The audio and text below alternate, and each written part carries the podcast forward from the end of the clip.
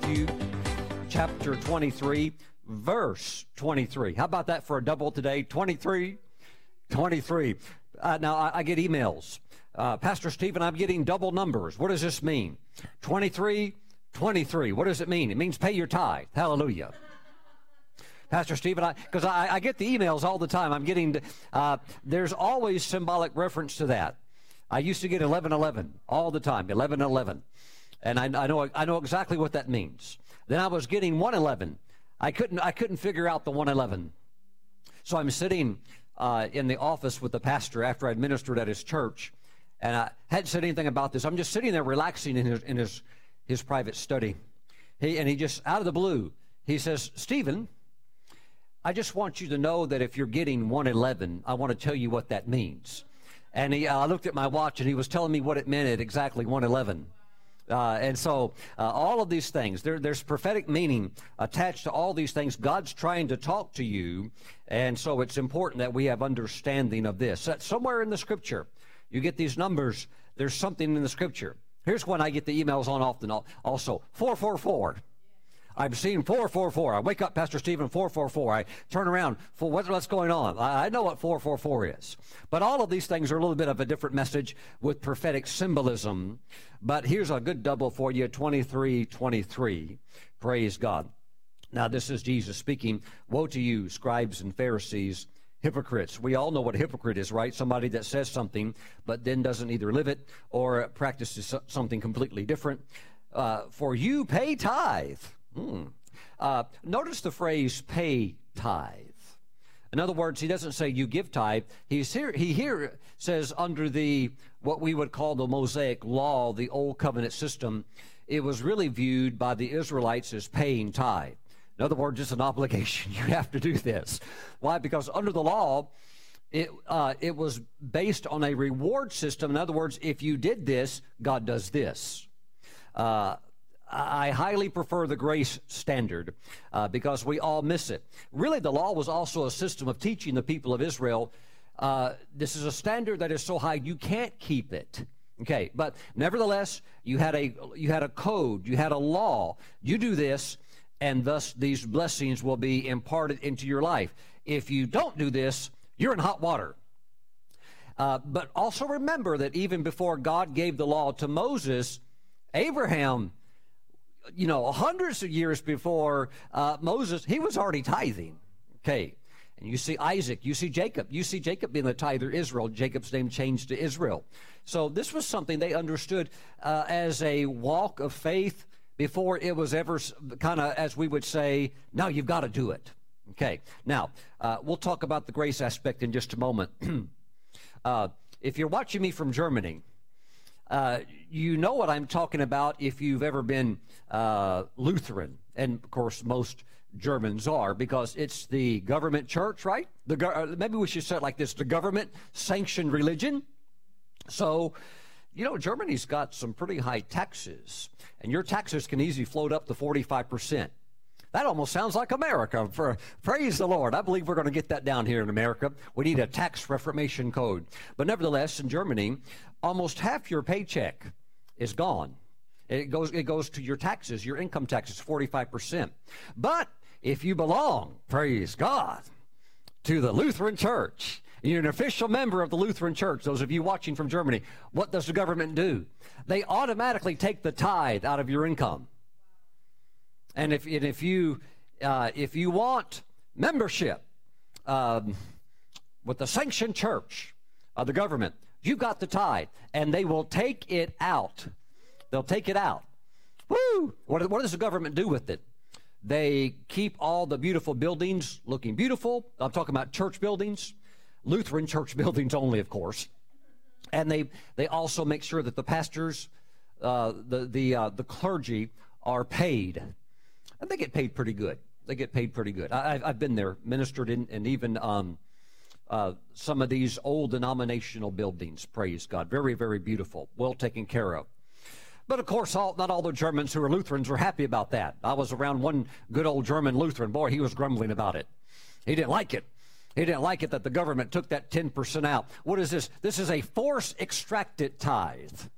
Mm, he didn't like it. I don't even know if he was saved, actually. Bless his heart. but here, here's the thing. You want the tithe not under a law, not under, you'd better do it or else, but you really want to do it out of love and faith. Do you see that? And so that's the aspect of the new covenant. But still, look at what Jesus said re- re- regarding the Pharisees. You pay tithe of mint and anise and cumin. How many of you have ever had a vegetable garden? And maybe you even grow some herbs. And uh, you, you, grow these nice little things that you would use for your personal use. You know, they were taking the tithe even out of their mint, and they would bring that to the temple. That's pretty. You talking about crossing your T's and dotting your I's. They had it dialed in on the tithe. And that was just a common understood thing. Because if people don't tithe, then the priests can't come to the temple and work. Then the Levites, who are the servants at the temple, they can't work. The whole thing collapses. And so they understood that you, you just need the tithe. And Jesus said, You pay tithe of mint and anise and cumin and have neglected the weightier matters of the law, justice and mercy and faith. And I think that's something as believers we all get justice, mercy, faith. We love all of that, right? Right? Praise God. Amen. So this is what Jesus said. These you ought to have done justice, mercy, faith, without leaving the others undone, without stopping your tithing. Yes, Pastor Stephen, uh, justice, mercy, Grace. I'm, I'm a grace man. I don't tithe. No, no, no. Jesus said, without leaving your tithing undone. right? Pastor Stephen, if Jesus just told me the tithe, I'd do it. Okay, there it is. Matthew 23, 23. He told you the tithe. He told you the tithe. Mm. Now, now, if he didn't want anybody to tithe, this would have been a great opportunity to say, now, now, Pharisees, I see that you're over here tithing according to the Mosaic law, but really now that I'm here, you don't have to do that anymore. You can stop doing all of that. All I'm interested in is mercy. I want you to go show mercy. He could have said that if he wanted to say that, but he said, show mercy, give attention to the weightier matters, but keep on doing what you're doing with the tithing. Don't leave that undone. By the way, tithing is an elementary teaching in the Word of God. If you struggle on tithing, uh, you're, you're really stuck on the ABCs. This is an elementary step of faith. Praise God. That brings you into the covenant of God, that ties you into the prosperity of God. I really think that we should tithe on everything uh, where money touches our hands. I believe we should tithe on our income. I believe we should tithe on our gift money. Mm, thank you, Jesus. I believe that if you get an inheritance, you didn't think that old uncle of yours had any money, but here he comes giving you a check for $800,000, uh, and you're like, well, he had some money after all. And I, I, believe you should give the tithe on your inheritance.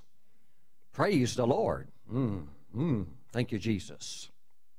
Anytime money touches your hands, anytime you are blessed. I believe you need to think about, I need to get the tithe out of this first before I go on my shopping spree with it.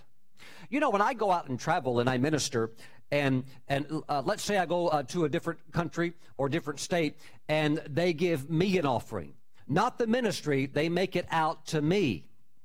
If they make it out to the ministry, all of it goes to the to the ministry. But if they make it out to me, who does it come to? It comes to me, the person, right? It comes to me, the person. What is the first thing I do when it comes to me? I take it and I pull that tithe out immediately. I have a tithe file that the tithe goes into. And I tithe on, me, me and Pastor Kelly do this. Everything that comes into us personally, we tithe on it.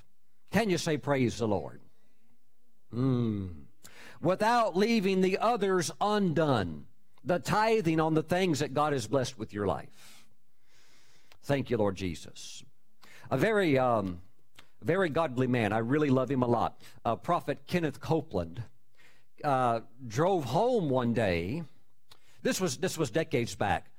Drove home one day, and there, to his surprise, in the parking lot of his driveway, are two brand new Mercedes Benzes.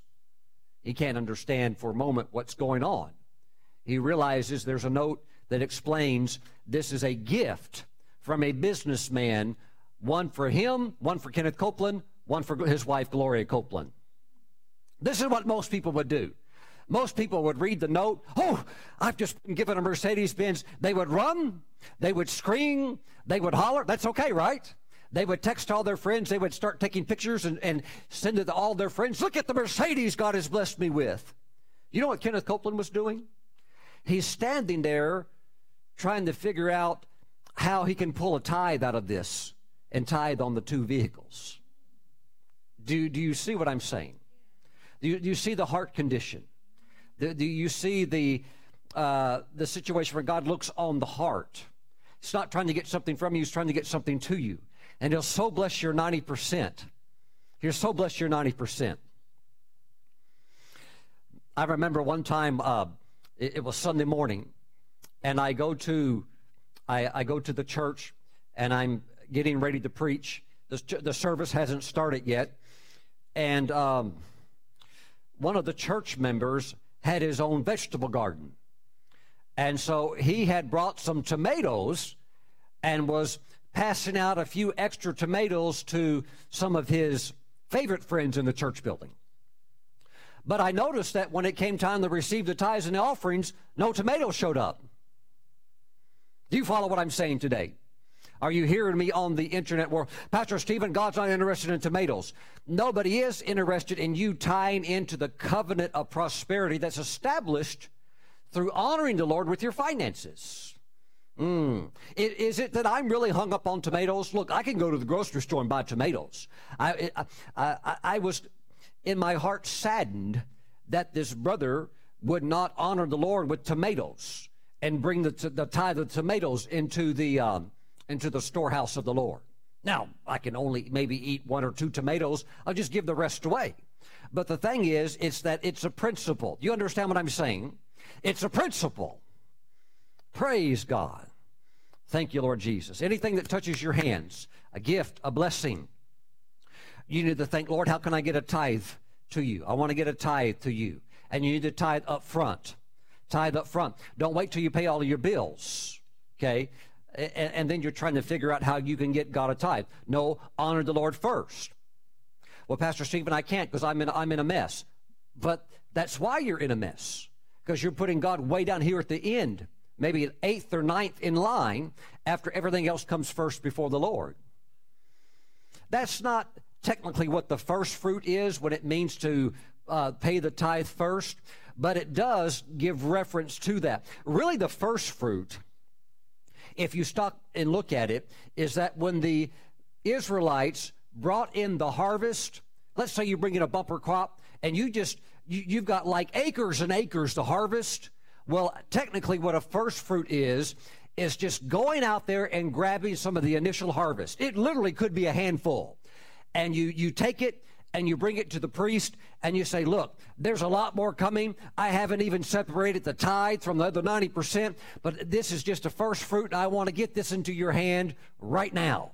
Up front. That's what a first fruit is. But I believe that we always need to take care of kingdom business first. Does that make sense? Praise the Lord today. Thank you, Lord Jesus. Heavenly Father, I pray for your people that as they honor you with the tithe, first, and they sow seed as your Holy Spirit leads them. I thank you, Father God, that the windows of heaven are opening over their life and that you are rebuking, rebuking that devourer who had tried to break in and cause damage. He's being rebuked because your people are in covenant relationship with you. Father, we give you praise. Bless your people in Jesus' name. Amen. Praise God. Now, those of you that want to honor the Lord with your tithes and offerings and to do so online. You want to bring it in online, you can do so right now. Please visit the ministry website, stephenbrooks.org. There is a link on the homepage called Tithes and Offerings, and you can click on that and bring them in. They come immediately into the storehouse of God. If you want to mail in your tithes, your offerings, please send them to Stephen Brooks International, P.O. Box 3456. Mooresville, North Carolina. Our zip code here is 28117. All that information, of course, is also available on the website. Praise the Lord. Pastor Stephen, can I go to heaven and not be a tither? Yep. You can go to heaven and skip all kinds of things. You can go to heaven and have all kinds of uh, things that you never overcame in your life. But if you want to walk in destiny and you want to be all that God has called you to be, then I want to encourage you to tap into God's covenant principles because you're going to need some money while you're on this earth to do what God has called you to do. Can you say yes? Praise God. Amen. Father, let your blessing touch your people now in Jesus' name. Say amen. Praise the Lord. Amen. All right, today let's go over to Matthew chapter 11. Mm. Woo! Ooh! Hallelujah. I feel like in the spirit we're going to do some hunting. I know some of you, maybe you're sweet uh, vegetarians, you're sweet vegans, you don't even eat fish. You don't even eat butter. God bless your precious little heart.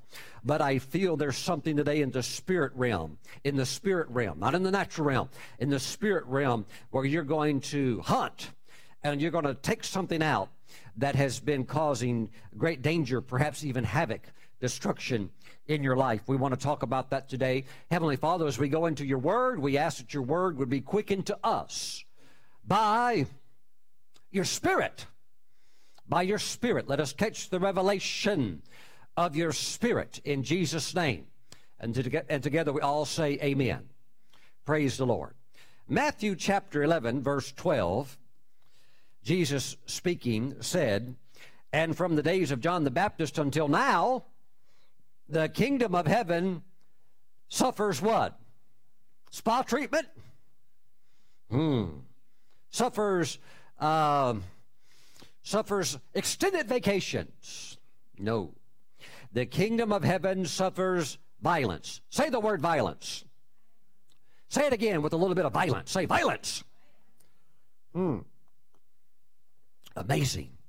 The kingdom of heaven suffers violence, and the violent take it how? By saying, Pretty please? By saying, Please, if you give it to me, I'll give you a lollipop? No. The violent take it how? By force. Now, when it says the kingdom of heaven suffers violence, one translation says the kingdom of heaven, the kingdom of heaven is forcefully advancing. Hmm. Thank you, Lord Jesus. I believe that anytime that we move out of something that, that is not God's best for our life, that when we move out of something negative, that what we have to do is that we have to move into the kingdom of heaven, move forward, and come into this kingdom way of operating. And you will notice there's resistance, there's buffering from the enemy.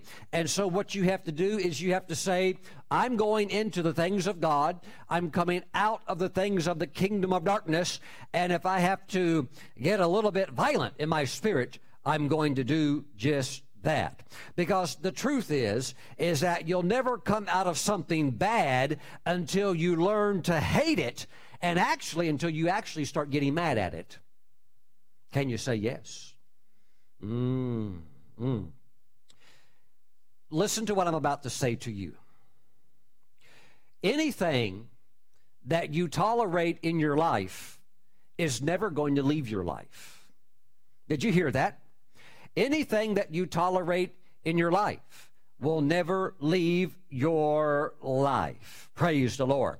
There needs to be a, a holy uh, force of violence where you say, I'm done with this. I'm coming into the kingdom way of doing things. And there's actually a, a holy anger against anything of darkness that would try to hinder you from coming into God's best. Do you see what I'm saying today? That's really what the Lord is trying to say. The kingdom of heaven suffers violence, and the violent take it by force. There is something where you stir yourself up and you say, I'm going forward, and God is with me. Can you say yes? Praise God. I want you to see something very interesting in the book of, um, uh, let's go Let's see here. Let's go to the book of Ezra. Isn't this fascinating? Ezra chapter 9. Lord, we give you praise today. Ezra chapter 9. Ezra and Nehemiah were both uh, working together. You have the first exile, the second exile, uh, Nehemiah working strongly on the third uh, exile of the people of God coming out of captivity. But I want you to see something in Ezra chapter 9, and let's go over the verse 8. Verse 8, and now for a little while, grace, say grace. You even find God's grace under the old covenant if you look. Grace has been shown from the Lord our God to leave us a remnant to escape and to give us a peg in his holy place, that our God may enlighten our eyes and give us a measure of re- revival in our bondage.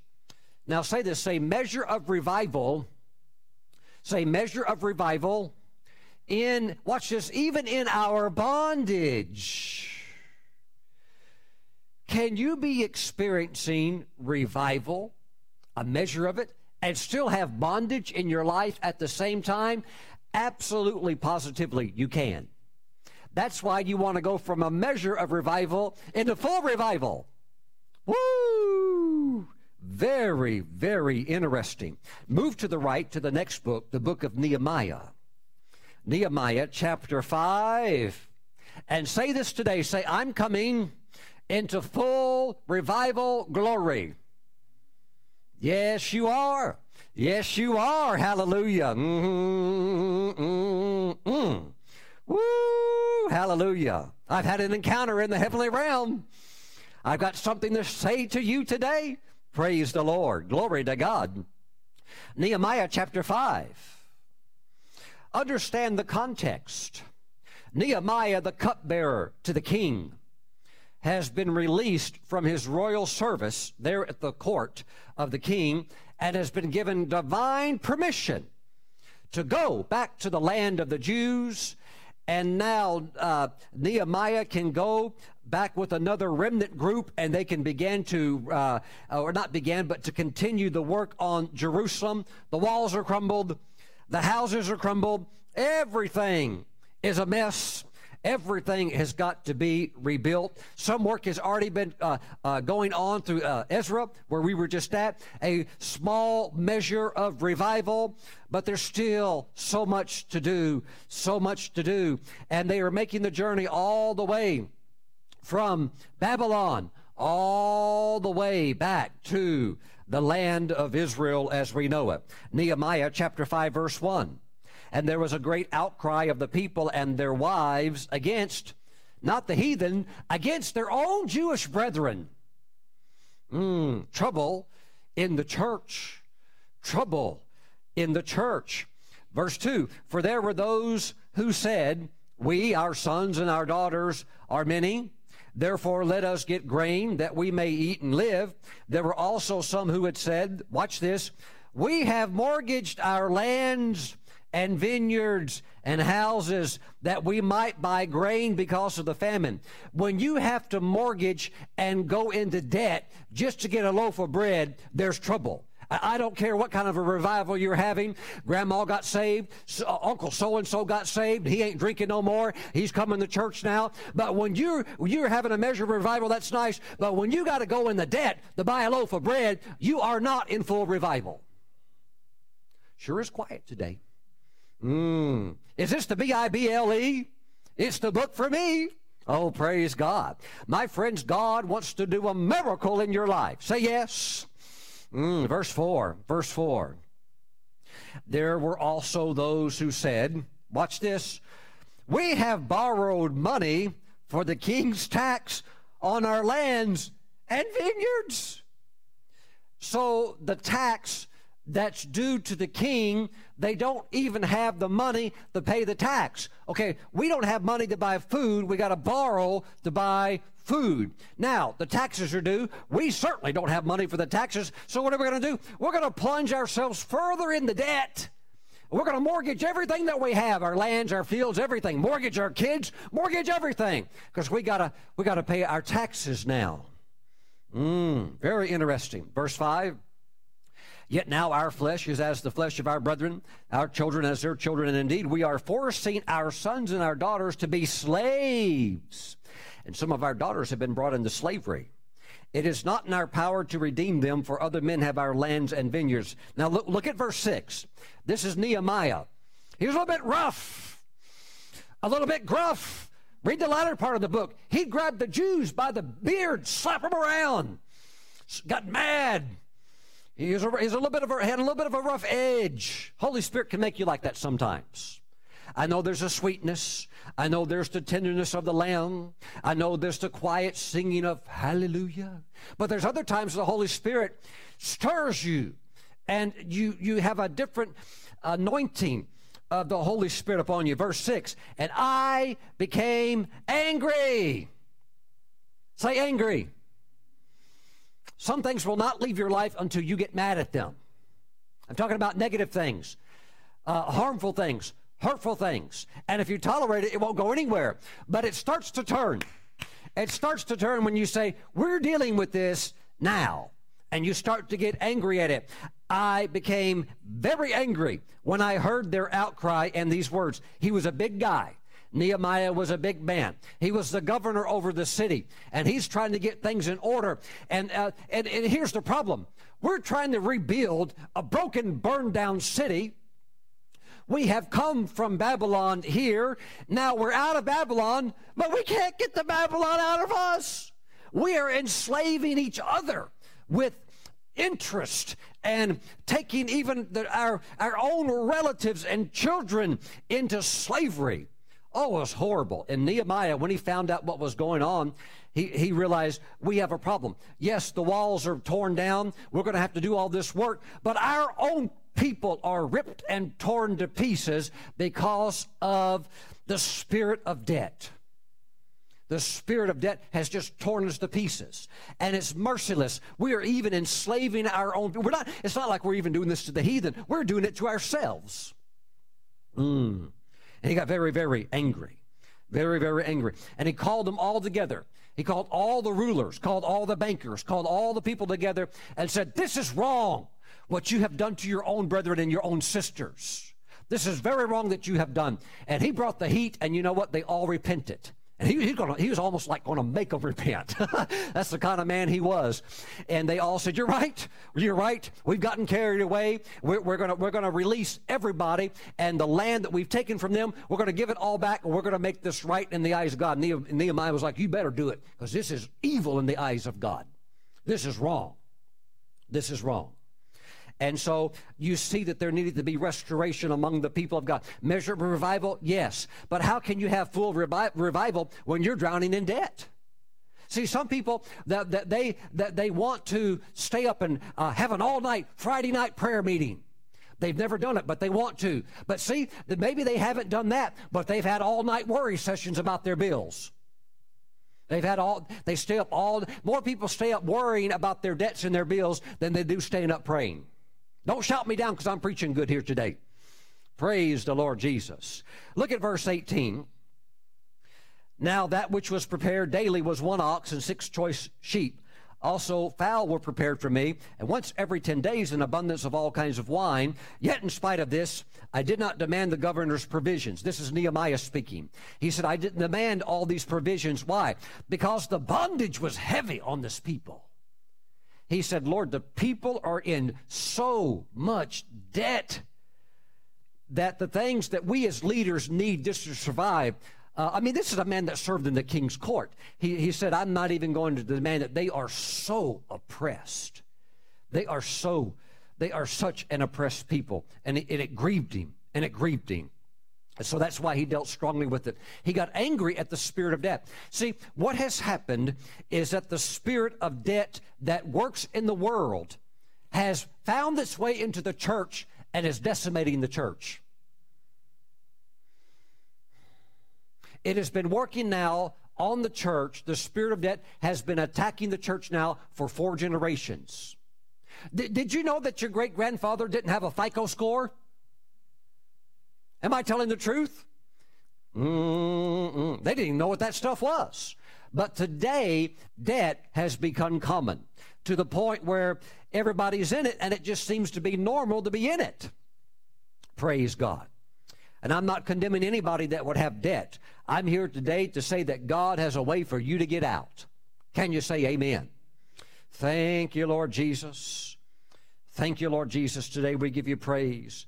But the spirit of debt, you have to get mad at it, or else you're going to be running on the treadmill of debt for the rest of your life and you'll think, I'll get off in five years when I get this paid off. When I get that paid off, I'll finally get off. But it, it, it, see, you never get mad at it, and you never you never make a commitment where you say, I'm not going into it anymore. So five years passes, and you find yourself still in debt. Why? It's a spirit, and it's very deceitful. It's very deceitful. It's very deceitful. But if you go back generations and generations in America, it didn't work like it does today. People basically they made purchases when they had the money. But what has happened is that uh, the ability to buy things on credit and to have credit extended has gotten so advanced with technology that it's very, very easy to get into it, but very, very hard to get out. Why? There is a spirit behind it. There is a spirit behind it.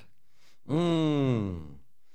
You know, I have been there in Berlin, Germany, where the double leaved doors of Babylon are actually located. Uh, they're in a uh, beautiful museum in Berlin, Germany. These are the doors that the Jews walked through when uh, Nehemiah and Ezra led them back to Israel. See, what happened is that you had the Babylonian Empire there in Iraq. Next door, you had Iran, Iran, and the Medes and the Persians, which we know as the Iranians, they like to be called Persians. The Medes and the Persians eventually conquered mighty Babylon. And when they took over, the, the Persian king told the Jews, You can go back to the Holy Land. You can go back to your land if you want to. Oh, but they came. They came back but the ways of Babylon have now been ingrained of exacting interest and doing all of these Babylonian things. It has gotten into their spirit. And they go back, and although they're out of it, they're still operating under the spirit of it. Praise God. Can I show you something very interesting in the book of Daniel? Turn with me to the very prophetic book of Daniel, chapter 7. Is this helping you today? I got, I got a yes way back there in the, in the corner somewhere. Praise God. Amen. Now listen today because God's going to do a miracle in your life. Hallelujah. I've been in the presence of the Lord and the Lord's been speaking to me. Uh, your situation is on his mind and he's got a solution for you. We are in Daniel chapter 7. Look at verse 5. And this speaks of the Persian Empire that eventually conquered Babylon. Verse 5. And suddenly another beast a second, like a bear. Now, notice it says, like a bear. This is not a real bear, but it's something that looks like a bear. I would call it a demonic bear. You know, um, archaeologists, uh, paleontologists even, they dig up these fossil remains. And uh, even in here in North Carolina, they have dug up these ancient skeletons of bisons. Now, if you go out to Yellowstone, Wyoming, or Montana, and you see a bison uh, today, you know, the, their shoulders come up to about here, the hump on their back, and they're, they're pretty big, maybe weigh 2,000 pounds. But we've got fossils here in North Carolina of bisons where their shoulders were 20 feet high. These were massive creatures that used to roam this area of this continent but they have also found these extinct fossil, fossils of these animals. Uh, you know, you have the modern day wolf. There was this creature called the dire wolf. Is a wolf bigger than your SUV? How'd you like something like that to come chasing you in a pack? and these things were real. I mean, we, we, there's the fossils. There's there's a lot of proof, and there's a lot of the bones out there. These these things were ferocious, powerful jaws, very mean, and a um, super amped up level of what we see today. Of course, they're all extinct. But there was also this bear that uh, sometimes is referred to as the dire bear, D I R E. And this thing, uh, this thing was something you never would have wanted to have met. This, this is the kind of thing that spears bounce off of. This was a bear that makes a grizzly bear look like a little, you know, like a little puppy. This thing was ferocious. And uh, uh, honestly, when you read about it, you think, I don't, how would you have killed this thing back in uh, what we would call prehistoric times? Oh, a ferocious bear. But in the spirit realm, that's kind of like what Daniel was seeing what we would call a dire bear. It's more than just a mean animal. This is some, some type of evil principality spirit in the form of a gigantic, ferocious bear. And suddenly another beast, a second like a bear. It was raised up on one side and had three ribs in its mouth between its teeth. And they said thus to it, to the bear, Arise, devour much flesh. Theologians will tell you this is referring to the, to the empire of the Medes and Persians. Arise, devour much flesh. The spirit, the principality of debt, looks just like despair because I've seen it. Praise the Lord. I was taken in the spirit last night, and the Lord took me and showed me what the spirit of debt that rules through nations. Now, you understand the spirit of debt is under the, the jurisdiction and control of Satan, who is the prince of the power of the air. But he has very, he, the, Satan has a government. He has, he has an invisible kingdom.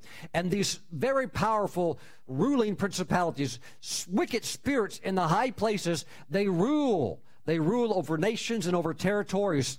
And they try to get into the nation. And if they can, they even try to get into the church. And the Lord showed to me last night what the spirit, the principality of debt, actually looks like. And you know what it looks like? It looks just like this bear, something you would never, ever want to meet. I didn't get a lot of sleep last night. That's okay. you don't need to mail me a pillow. It's okay. The Lord had me up. And uh, even as sometimes Daniel would see these things, and it's just, just like you can't go back to sleep. Very, very disturbing. Because I saw, I saw with my own eyes the spirit of debt eating and chewing God's own people. Arise, devour much flesh. That was what was said to the bear. And I saw this bear just, this thing was gigantic and it was evil and it was radiating evil and it was mean and it was it was so powerful and big and it was eating God's people, chewing them up. And there's a whole bunch of Christians standing around without number. Christians without number all had guns, all had weapons, and nobody would pull the trigger on the thing. And I'm trying to say if we'd all shoot it, we could kill it. but the problem was, some of them didn't even know if they were supposed to shoot it. Others were afraid because it would move real fast, just devour people. And it was, it, it was graphic. It was awful, but it was real. See, Daniel would see things like this.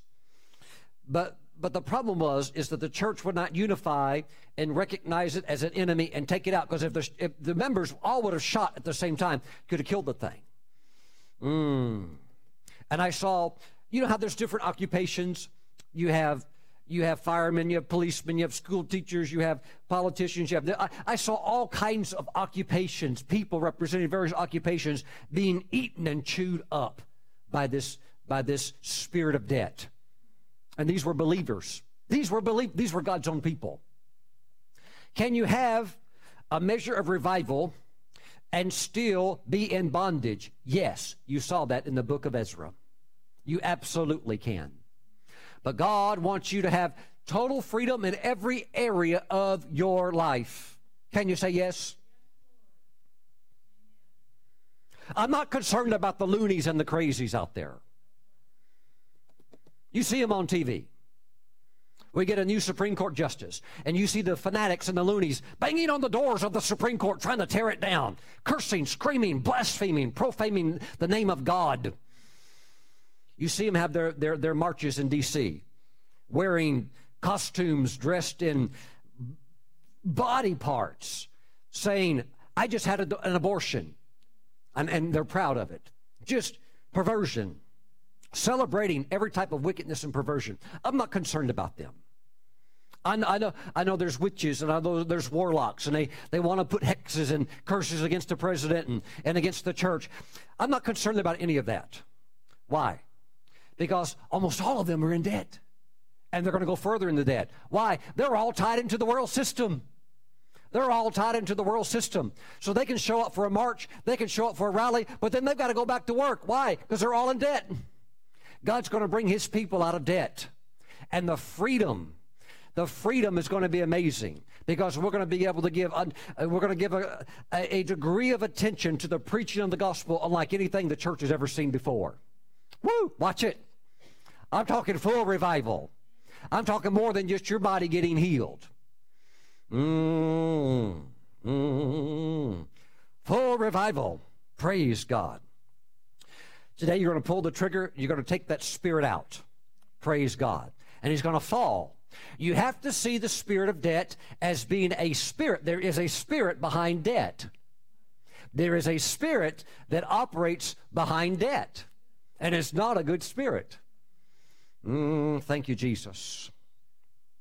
Lord, we give you praise. Hallelujah. So you shall know the truth, and it's the truth that you know that makes you free. I believe in miracle debt cancellation because I've had it happen in my life. I've had things that I that I've looked at and on paper that's going to be in my life for the next 20 years. And I've had it gone overnight. Overnight, it's gone. The whole thing's gone. Woo! Where'd it go? It's gone. Can't find it anywhere. I know what that feels like. I've, I've seen God do it more than once. Praise God. I believe God's going to do a miracle for you. Thank you, Lord Jesus. How many of you like Dave Ramsey? A wonderful Bible teacher, one of the leading Bible teachers uh, uh, uh, in the world concerning biblical economics, how to get out of debt, and how to build up savings. Thank you, Lord Jesus. Now, I don't know what Dave Ramsey's theology is like concerning what we would maybe say Pentecostal viewpoints. For instance, I, I don't know if Dave Ramsey talks in tongues. He probably doesn't. That's okay. I don't know if Dave Ramsey has visions of angels when he's in church. I, I don't think he does. I don't know if Dave Ramsey believes in divine healing. Maybe he does. Maybe he doesn't. I, I don't know. But I know that he teaches biblical principles. And if you will just work the principles, you begin to touch the supernatural power of God. Did you catch that? How many of you have ever seen the uh, the Airbus A380? When when it's parked on the tarmac, the weight of that plane is almost 1.3 million pounds. It weighs over a million pounds. Let's say you didn't know anything about flight. You didn't know anything about lift, thrust, all of this stuff. But as a layman, you just look at that. You look at all of that aluminum, all of that metal, and you look at that and you think that weighs over a million pounds. There's no way to get that thing in the air. You can't get a million pounds up into the air. You, you would think there's no way. Let's say you've never seen it before. Uh, you take somebody from the 1600s, teleport them in time, and you have them look at that. They think there's a giant piece of metal. You'll never get that in the air. But see, the A380 does not fly by miracles. Can you say yes? It flies by what? It flies by principles that govern the laws of aerodynamics. And if you work those principles, what happens? You start going up. Some of you should get excited. Mm-mm. It works by the laws that govern flight. Those laws that God created in the earth allow that one million pounds of metal to overcome gravity and to start flying to start going up. And when you work God's principles, you overcome the spirit of debt and you start going up and it will begin to even move into what I would call the supernatural. You may think they're just natural principles, but because they're God's biblical principles, you will still touch the supernatural, even if you don't even believe in visions today. Mm, mm. Thank you, Lord Jesus. See, here's the thing with the Lord on paper, if you were to add up all your debts, base it against your annual income, and look at it, on paper, the paper may say, according to your income, it's going to take you 18 years to pay off all your debts. Okay? It may look like that on paper, but when you begin to work God's principles, it starts it starts something supernatural starts to happen and while the paper said you can't get out of this for 18 years you work the principles and you're out of it in 8 months Woo! Why? They're supernatural principles, and they will lift you just like it'll lift that airplane up in the sky. All you have to do is follow the principles. Mm, well, that's what we're talking about today. Thank you, Lord Jesus. I believe as I'm sharing the Word of God with you today, that the Holy Spirit is making available to you a flight path to debt freedom. And I believe that path is forming right before your very eyeballs today. Thank you, Lord Jesus. God's showing you the way out and He's showing you the way up.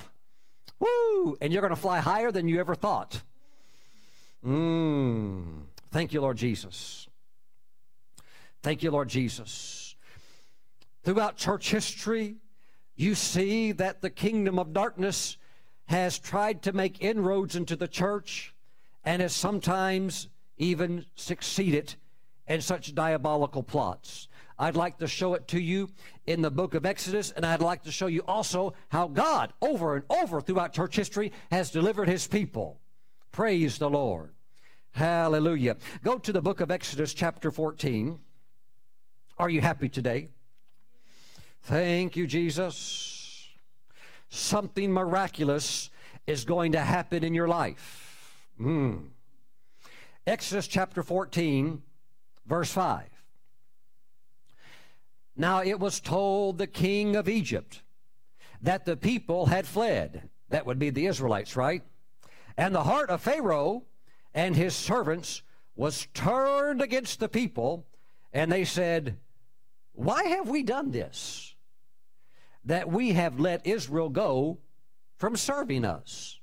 Now hold on just a minute. What in the world were we thinking when we said, you know what? We know you owe all these bills, and we know that you've got, uh, you know, mortgages, and and you we, we know you've got all this, but just go ahead and go.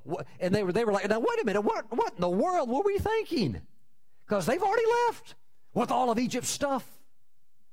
And Pharaoh and them now now that there's some distance between the Israelites and Pharaoh, Pharaoh was like, Wait, wait a minute. What in the world were we doing? That's all of our stuff. They've got our gold. They got our silver. They got all of, they got all, they, they just completely plundered us. And this is very, very interesting. Verse 6. So he made ready his chariot and took his people with him. You know, you know what I believe Pharaoh did right there? The, the idea of just letting them go debt free, he called a note on them and said, No, you don't. It's all coming back to us and I'm calling your note. It's like it's like having a mortgage on your house or something like that, and you get a call from the bank and they say we're calling your note. Well, I, I, well hold on a minute. I, I got a 20 year uh, a 20 year loan. Well, maybe you did, but there's fine print that says we can call your loan anytime we want. We're calling it now. You've got two days to get the whole thing paid off. That I believe that's what he did. He changed his mind. They've already left us and we must have lost our minds. We're going to get them all back. We're going to put them all back in slavery, plunge them all back into debt, get them all tied up like we've had them. And he said, let's go get them. Let's go get them. And so he rides out with the chariot. Verse 7 took 600 choice chariots, all the chariots of Egypt, with the captains over every one of them. And they hit out. They hit out. Verse 26 then the Lord said to Moses, Stretch out your hand over the sea, that the waters may come back upon the Egyptians on their chariots and on their horsemen. And Moses stretched out his hand over the sea, and when the morning appeared, this, uh, ooh, mm, one night, in one night, when the morning uh, appeared, the sea returned to its full depth while the Egyptians were fleeing into it. So the Lord overthrew the Egyptians in the midst of the sea. Then the waters returned and covered the chariots the horsemen and all the army of Pharaoh that came into the sea after them, not so much as one of them remained. Now, what happens is when something is thrown into the sea, I'm not talking like metal or something like that, but something that's floatable, The next day it's going to get washed up on the beach, right? So now the Israelites are on the other side of the sea. And they get up in the morning.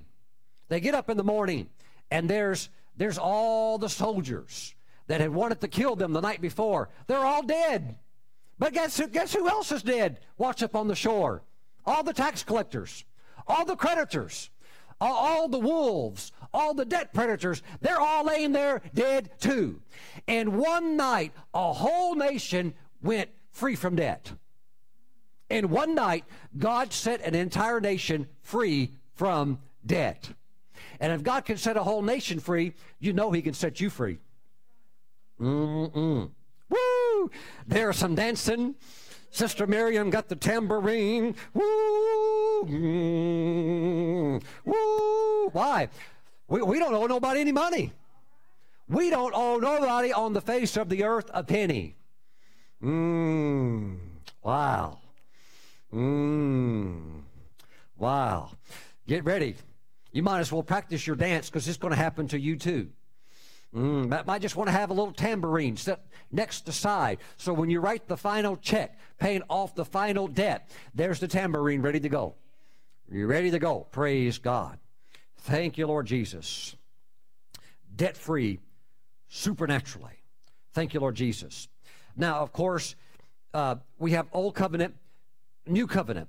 Old covenant, we think of the law. New covenant, we think of grace. But even in the old covenant, you could still see the tenderness and the mercy and the love, even the compassion of God.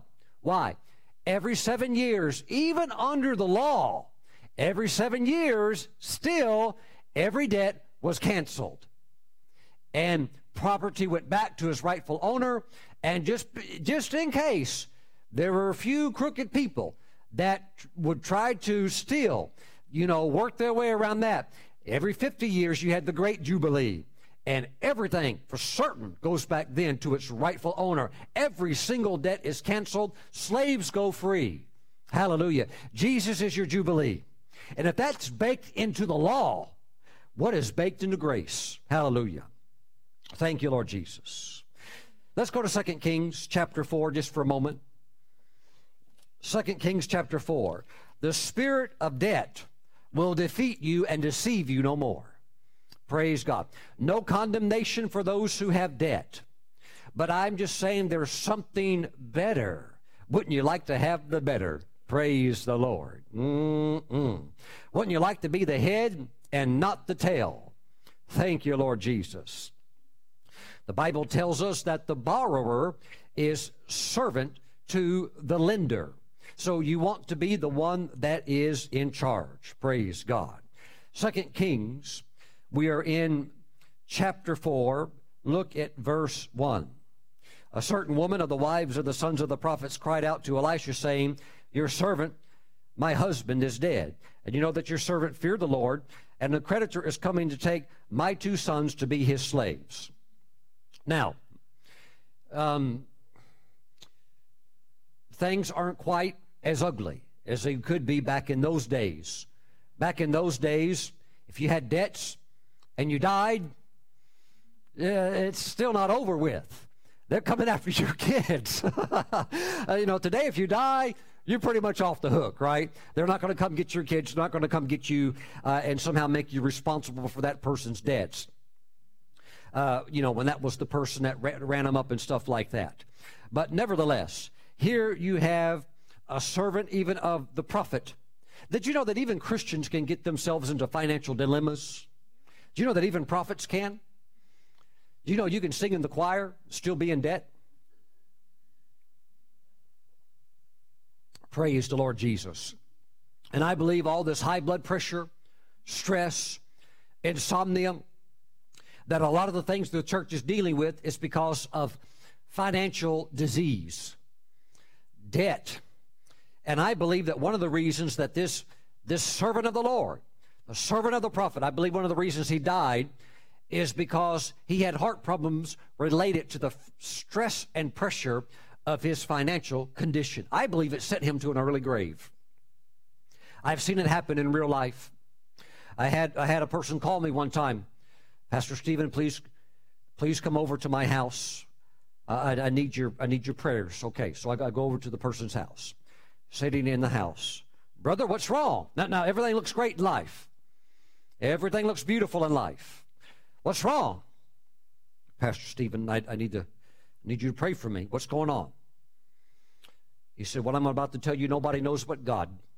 I said, You can you can tell me. He said, he said, Not even my wife knows, because I keep the I keep the books. He said, The family thinks there's this amount of money in the account, almost a million dollars, cash. That's what the family thinks. Why? Because that's that's what used to be there. He said, What they don't know is I've been doing things with the money. And there has been a lot of loss and they don't know it, there's zero in the account. And the bills are coming up in about 20 days, and nobody knows it, but there's no money. No money for the mortgage, there's no money for the vehicles, there's no money for anything. And he, he told me how we got lured into something and the money began to get drained, and then the thing he got lured into never panned out and now all the money is gone. And he said, Stephen, he said, nobody knows it. My wife doesn't even know it. And we're about to go over a financial waterfall. And I, I, I just encouraged him. I counseled him. I said, now look, I said, I know you're under pressure, but God's bigger than your situation. If you turn to the Lord and invite the Lord into the situation, he can help you get out of this. And you know, you're gonna you're gonna have to lower your uh, not just lower, you're gonna have to lose your pride you're to have to share with your wife what's going on, and you're, you're to have to uh, call out to the Lord. But I said, I'll be right here with you the whole time. I'm here to help you. God can, God can do a miracle and get you out of this mess. But he, he got so over into worry. He got so over into worry and fear about the situation that he died within just about three weeks. Dead. They called me Pastor Stephen, please come pray for so and so. He's dead. He's dead. I go over to the house. The wife's in tears. And nobody could understand why would he die? Everything's going great. Why would anybody? They, see, they, they, I was the only one that knew. He still had not told the wife. So I go over there. He's dead, physically dead. They're like, Stephen, please pray. We, we know you're a man of God. Please, please, please. So uh, I go I go over to the dead body, and I call his name. I said, and I spoke his name. I said, brother, I said, come back in the name of Jesus. You know, the wife's weeping, the son's there, beautiful, handsome son, and the dad's dead, sitting in the couch. Had a massive heart attack and died. I said, Come back in the name of Jesus. And his spirit flew from heaven and came back and stood right by my hand, right by his nostrils, and would not go into his nose, would not go back into the body. And he spoke to me. I know him because he's my friend. I, I was with him for many hours over the years. He spoke to me and said, Stephen, I do not want to come back. And I said, Brother, in the name of Jesus, come back into your body. And he said, Stephen, the spirit, his spirit was vibrating right next to my hand, right next to his mouth and nose. And I was expecting him to go right back into his body and revive. And he interrupted me and said, Stephen, I do not want to come back. And his spirit left to go and be with the Lord. And the, the body's laying there cold and frigid. I go over to his wife and tell her exactly what happened. And she just wept because she knew it's a wrap. It's over. And then she found out later that there's this dilemma. There was this dilemma, this thing that he was hiding. Praise the Lord. Pastor Stephen, God took him home early. No, he went to be with the Lord early. Do you see the difference? And because I knew what he was carrying. He, I wish he, you know, he would have allowed the Lord to help lift that off of him through repentance, through confession, through sharing it with his wife, and God would have delivered him. But he, he didn't, uh, he just got into worry and fear and overwhelmed him. He had a massive heart attack and died. Mm. But chapter 4 is a good story. Praise the Lord. Praise the Lord. God does a miracle, sends the prophet, and there is provision. Verse 7 Then she came and told the man of God, and he said, Go sell the oil and pay your debt, and you, your sons live on the rest. How about that? Debt's paid off, and now you're in the overflow. That's how good God is. He can actually help you get out of debt, even if it looks impossible, even if you have a mountain of debt. He can actually help you get out of it and get into the overflow. Mm. Woo! Thank you, Lord Jesus. Woo! Hallelujah. Mm-mm. Second Kings chapter 6. Please move to the right. Two chapters. Are you happy today? Verse 1 And the sons of the prophet said to Elisha, See now, the place where we dwell with you is too small for us. Have you know expansion is good? Yes. Please let us go to the Jordan. Let every man take a beam from there. See, they're going to build a nice log cabin, school of ministry. Let us make there a place where we may dwell. So he answered, Go, up the blueprints. Good, go. Then one said, Please consent to go with your servants. Always good to have a, a miracle working prophet in your corner, right? And so he said, Okay, he answered, I will go. So he went with them, and when they came to the Jordan, they cut down trees. Verse 5. But as one was cutting down a tree, the iron axe head fell into the water. And he cried out and said something that uh, up until that time, nobody knew. Alas, master, I got a big problem. That was borrowed. It was borrowed. You never, you came, well, you came walking in the camp swinging an axe. Boy, we, we thought you were the proud owner of a sharp, double-edged, polished axe. Well, we didn't know you. You never told us it was borrowed. Well, I didn't want nobody to know that. You know, I, I just, you know, I know it made me look like a real good to come in here walking like that. But we find out what's going on. We find out what's going on. now that he hit a hiccup, now that he hit a hiccup, and had a problem. He has no relief. He's playing too close to the line. And now suddenly he's lost the axe head, which was very rare in those days. This is like pulling up in the Rolls Royce, acting like you own it. But really, the bank owns it. You just have to loan with the bank. And now he's got a problem and he can't make the payments. Thank you, Lord Jesus. Mm-mm. There's a problem. There's a problem. Be careful with borrowing. What is it about axes? What is it about tools that anytime you lend them out, they just never seem to come back? Any other brothers ever had that? What, what is it about tools? Brother, can I borrow your pliers? Sure. And they never come back. What is it about tools that never come back?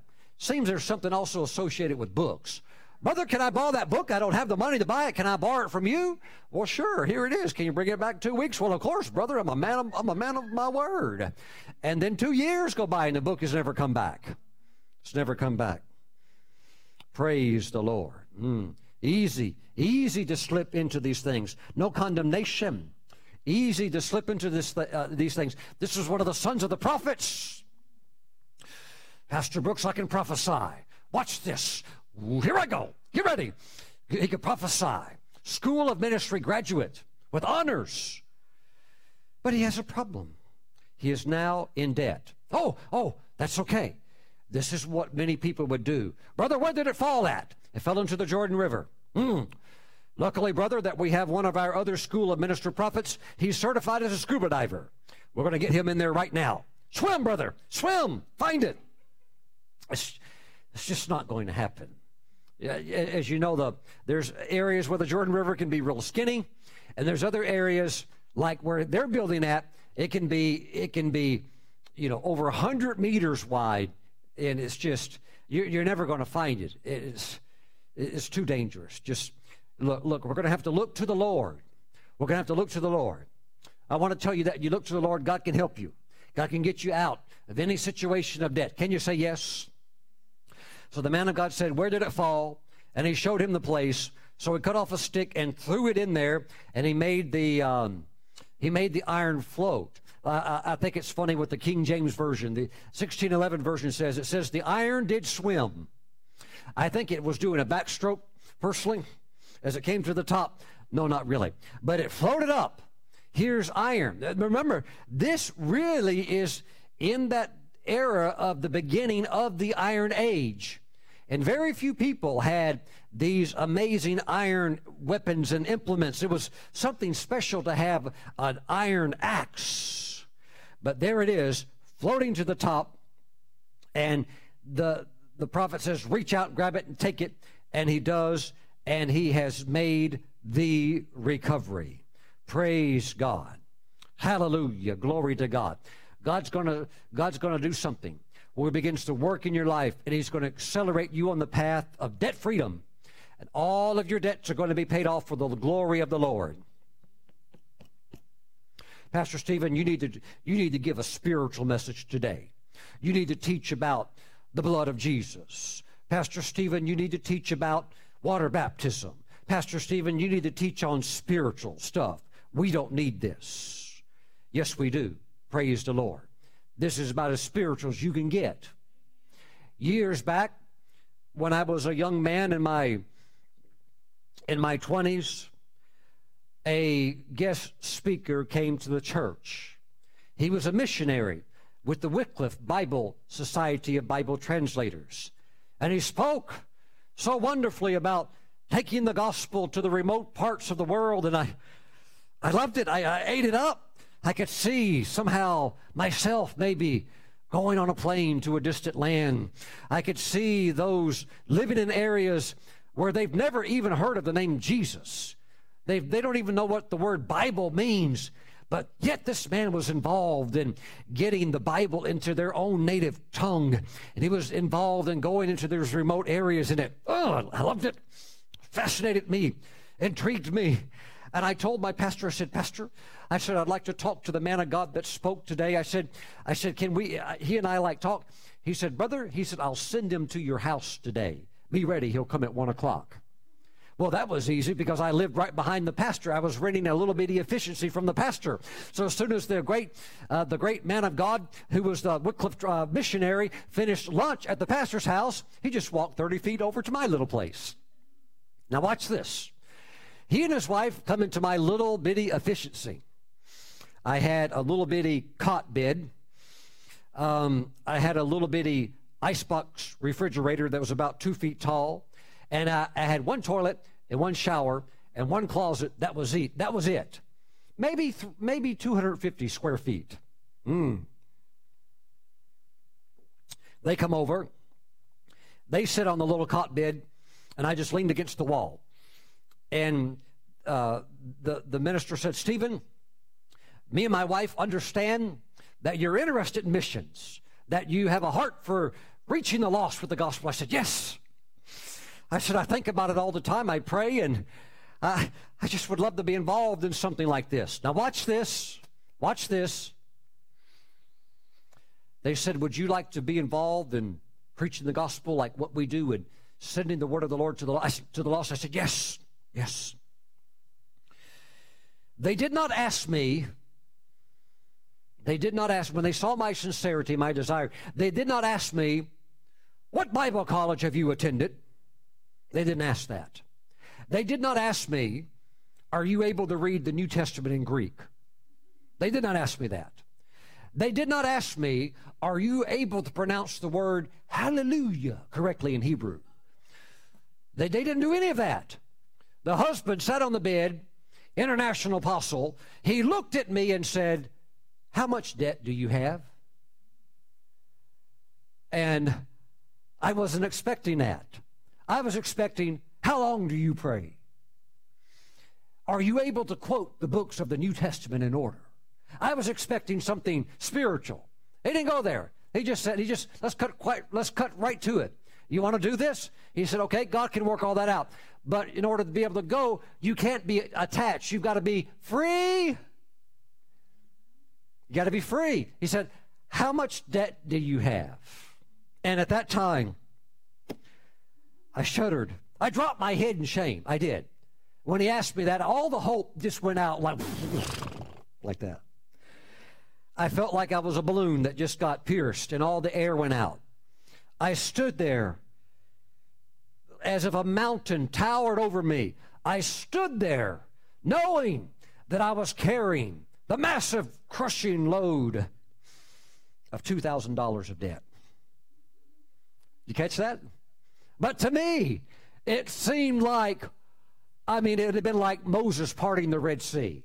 I could not see a path. I could not see how God could deliver me from $2,000. I laugh at it today. I laugh at it today. Be like today, like stomping a cockroach. I laugh at it today. But then it crushes me. And I realized my desires for the foreign field, the mission field, the reaching the lost with the gospel were blocked by $2,000 spirit of debt. He said, Stephen, when you get it in order, you want to go, your pastor knows where I'm at. We'll make it happen. But oh, the mountain. Mm, oh, the mountain. And then the Spirit working. The Spirit working over time, over years, took the 2,000, the 3,000, the 4,000, the 8,000, to 12,000. Mm. It's, a spirit. As long as you play with it, you'll never get off its treadmill, even if you have good ambitions, until until you rise up with the spirit of faith that may have, have some even some righteous anger, and you say, No more, because I want to be free to serve the Lord. And I want to go on my terms, which are the Lord's terms. And when the Lord says, I need you in Israel to travel, or I need you at that conference, you go because you have the savings and you're not tied down. Thank you, Lord Jesus. You're free. Thank you, Lord Jesus. Hallelujah. So you see in the old covenant, even the grace of God. See, this is what some people do who don't understand grace. They say, Pastor Stephen, he's a son of a prophet. He should have read the Bible. He should have known the books of the Bible, and he should have never gotten himself in debt. That's his fault. Let him suffer with it and let him learn a hard lesson. That's, that's heavy law. Mm, mm. But yet, God sent a prophet, and God got him out of debt. God sent a prophet, got the woman out of debt. The woman's sons were going to be hauled off as slaves. Mm. Woo! But God got them out of debt. There's a path of debt freedom that's opening for you today. You will soar above the spirit of debt and you will come into a level of prosperity. That's what God has planned for you because you're going to be flying by His kingdom principles and they work for whoever will work them. Praise God. Can you say yes? Please go with me. Just two more scriptures. Colossians chapter 2. Are you happy today? Something miraculous is going to happen to your financial situation. I see you being delivered from every single debt. Everyone, even your home mortgage, it's going to go under. You're going to get out. Watch, watch. Watch what God's going to do. Woo! Hallelujah. Colossians, uh, let's go to Colossians chapter 2. I want to read this to you. Verse 14, please. I'm going to read, uh, we have the New King James Version. And this version, which version is this? This is the Holman Christian Standard Bible. I love this translation. You may want to pick up a copy sometime, but of course it's always available online. Uh, this is Colossians chapter 2. Let's look at verse 13. Let's begin with verse 13. This is the Holman Christian Standard Bible. If you read this in the Amplified Bible, which expand, which is an expansion of the original Greek meaning, you'll see it there. You'll see it in many other translations as well. So let's look at it here, verse 13. And when you were dead in trespasses, Paul talking to the Christian church in Colossae, when you were dead in trespasses and in the uncircumcision of your flesh, he, God the Father, made you alive with Him, with Jesus, okay, and forgave us all our trespasses. All of our trespasses. What does it mean to walk on the somebody else's property that has a fence up and says, do not trespass under penalty of law. What does it mean when you step across the fence and walk on their property anyhow? What does it mean you have done? You have now trespassed. You have broken the law of trespassing. So there are certain things God said, don't do it. It's like eating oranges. There is nothing in the law that says, Thou shalt not eat oranges. But if it did say, Don't eat oranges, and you ate them, suddenly you have broken the commandment of God. But it's not in there. So guess what? You can eat all you want bananas, cherries. There, there is no law against that. You're, you're free to indulge as much as you want. But if God said this is wrong, and if you do it, it's a violation of my word, then you have trespassed against a commandment or a teaching of God. Okay, so through Christ we have been forgiven of all of our trespasses. Verse 14. He erased, let's go into the, the, the Greek, the original Greek, he erased the certificate of debt. What is the certificate of debt? It's all the trespasses, all the violations of the law of Moses that you and I committed breaking it over and over, not just externally, but also in our hearts. and so we had legally a certificate against us of everything we've ever done wrong piled up as a debt violation with a legal document like in a court that we would be tried for if we had not had an advocate who could plead our case and give us an exemption through his shed blood. So Christ erased did away with the certificate of, get, of debt with its obligations, the requirements of the Mosaic law. That was against us and opposed to us and has taken it out of the way by nailing it to the cross. Hmm. The certificate of debt that we had because of the debt of our sins was a legal debt certificate that when Christ went to the cross, Jesus said, I'll pay for that. Now, on the cross, he paid for all of your and my sins. That when you put your faith and trust in him, then you find that grace to receive forgiveness from your sin. While he was also on the cross, he went ahead and paid the price for all of your sickness and disease. It all went on him. So as Peter said, by his stripes you were healed. So by faith, you can tap into that grace and also receive that privilege, that blessing as well. But there's other things he did as well. While he was on the cross, also, he took the certificate of all of your debts and he paid for those also. If you'll release your faith and tie into that as well, you can be freed from debt. See, here's the thing about Jesus. When God looks at his people, when God looks at you, God looks at us from the from knowing that nobody wakes up in the morning and says, "You know what? Today is just a good day to I just think I'm going to go out today and murder somebody." No, nobody does something like that.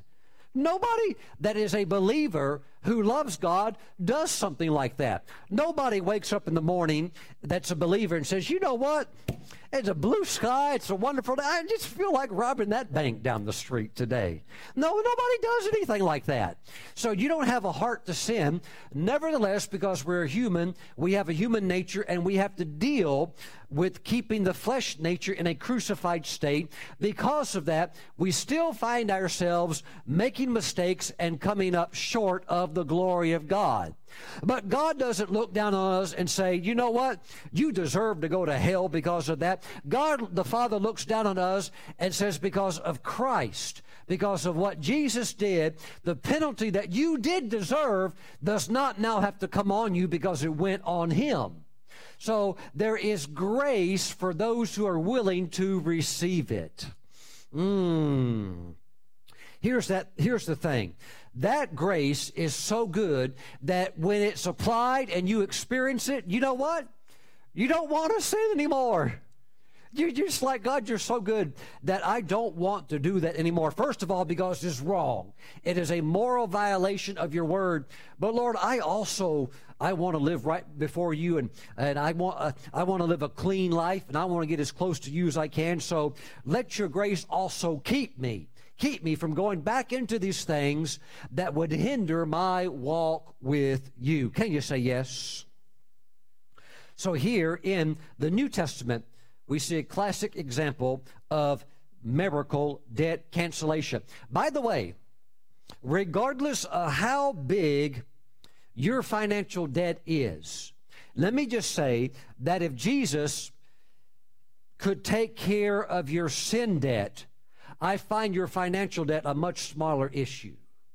Does that make sense? Because there have been people that have murdered people. I, I, I, I know an evangelist that uh, before he got saved, he was a hitman. And uh, he even told me a lot of these people are buried at a certain desert. And, and he, he said, don't, don't, don't ever go camping there, Stephen. That's not a good place to camp at.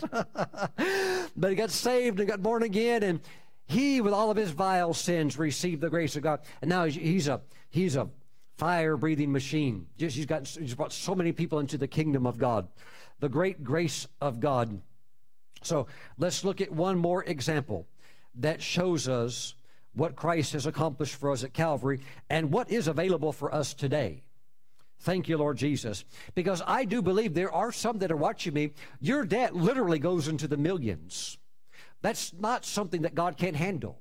God can help you get out of debt with His wisdom, with His strategy, with His favor, with His grace, with His blessing. This is not hard for Him to do for you. Look to him and watch him lead you out swiftly and quickly for his glory. Praise the Lord today. Please go with me to the tiny little epistle called Philemon. The book, or it's not technically a book, it is a letter of that Paul wrote to a man named Philemon. And so Paul is in Rome, Italy, and he bumps into Onesimus. Who is Onesimus? He is a runaway. Say runaway. He is a runaway slave who has ran away from his master Philemon. Now, here's the thing. Back in those days, as a slave, if you ran away, they are going to come looking for you. And if they catch you, they are permitted by law to get back from you 10 hours of work for every day that you were gone on your runaway journey. Okay, so theologians who study timelines and uh, study dates and things like that, the chronology of the early church, they believe through their understanding of church history that when Onesimus ran away from his master, Philemon, that he was probably gone for 10 years. He was gone for 10 years, working his way to get as far away as he can from his former master. Go somewhere where you're never ever be found and you're never ever bump into anybody that maybe formerly knew, you. And he gets all the way to Rome and bumps into, of all people, Paul the apostle. Uh, this is it's a small world. It's a small world, and they have to have a little talk. You have to have a little talk, and and so Onesimus confesses all of this, and uh, and what happens is that through the ministry of the apostle Paul, this runaway slave gets born again. You got a problem though. You accept it in the eyes of the Lord you're saved and washed clean with the blood of Jesus, but you're still an outlaw. Your, your crime is still on the books. Hmm. Pastor Stephen, not even God can fix that. No, the, the Lord can work. The Lord can work. So, Paul, knowing Philemon, knowing that years and years earlier, he's the one that led Philemon to the Lord personally, decides on the behalf of Onesimus to write a letter from where he's at all the way back to where Philemon is at, and you can read the letter that he wrote him. What does the letter say? Hey, your runaway slave showed up. And I met him, I found him, he found me in Rome. And we have developed a friendship. And I have actually begotten him as my own spiritual son. Wow. Not, not just as like a, as a disciple or like somebody under my mentorship. He says, I've put so much into him. He's become born again that he is a son to me. Mm, thank you, Jesus. Thank you, Lord Jesus. Verse 17, if then you, Philemon, if then you count me as a partner, receive, receive him as you would me, the preeminent apostle that everybody would know me by. But if he has wronged you, and obviously he has, or owes you anything, uh, obviously he does. Okay, so 10 years of wages are missing on the book.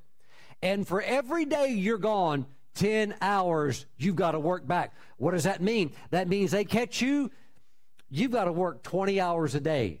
You sleep for four. That's not fair. How can I survive? You figure it out.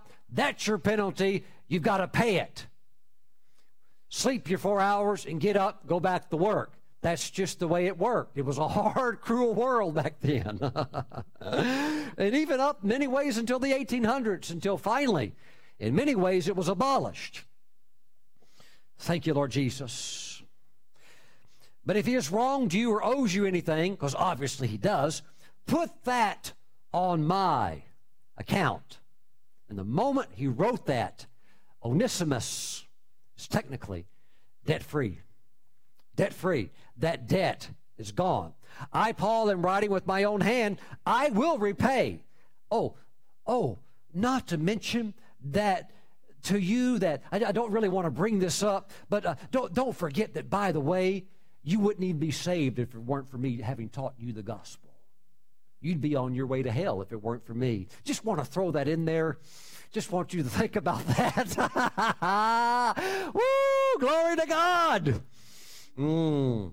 God's got an apostle Paul in your corner. God's got a prophet in your corner. God's got a he God's got somebody in your corner. God's got somebody in your corner somewhere, somewhere to cause miracle favor to come to you. Mm. I haven't talked to her a while. A wonderful lady, international prophetess,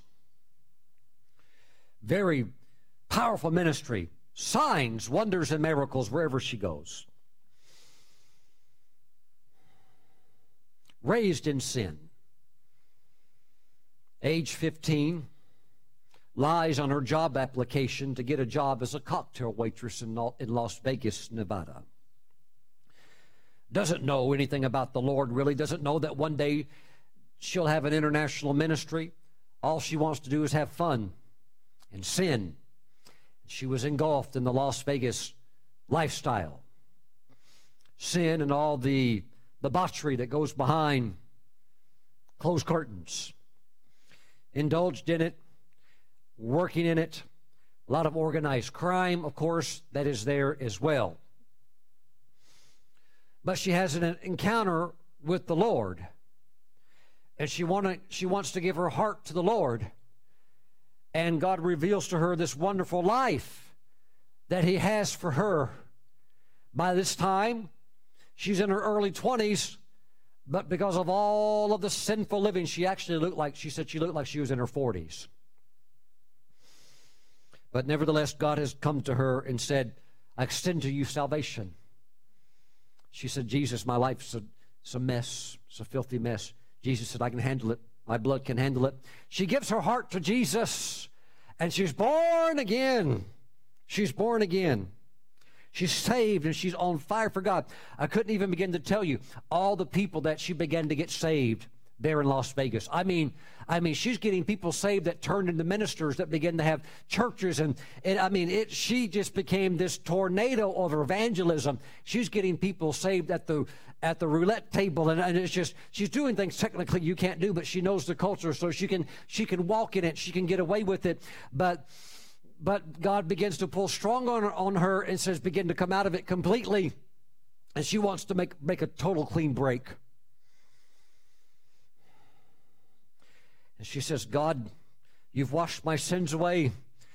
You've given me a ministry. People are getting saved left and right. You, you, you're anointing me, and, and now you're calling me to the nations. But God, I've got a, got a problem. I got a problem. I've got a big debt problem. I've got a money problem. So guess what she did? She pulled an Onesimus. She ran away, right? If you can't figure it out, just run away, right? Leave all your problems behind. But how many of you know that when you get there, if you haven't dealt with it, where you're going somehow will follow you because you're still the same person, even if you're on a different continent? Mmm.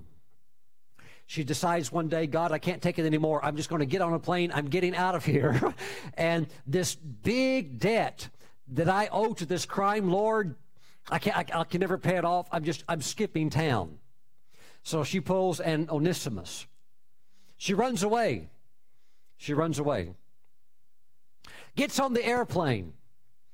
The airplane's sitting on the, the tarmac of Las Vegas. Plane's filling up. She's like, God, get me out of here. Get, get, get me out of here. I, once the door closes and we get out, the, once we just get up high, God, it'll all be over with. She's sitting on the plane's filling up. The plane's filling up. The plane fills completely up except for one seat right next to her. And she says, God, God, get me out of here, get me out of here. So they begin to close the cabin door. And she begins to get a little relief. But suddenly they, they, they don't fully close it, they reopen it. One more person has to get on the plane. And into the plane he comes. The big crime boss. This big hat, the style of clothing that he wears. I mean, this is a man that got the dark kingdom going on. All, you know, prostitution, illegal gambling money. He comes onto that plane. He's just on, he's on the plane to take a trip. He doesn't know, but he actually comes and his seat is right next to her. And he comes and sits down and realizes she's trying to skip town. Mm. How, how can you just feel that cold? Feel that, mmm. And he's, he's not saying anything. She said he didn't say anything. He's, he's a big man. Got that hat pulled way down.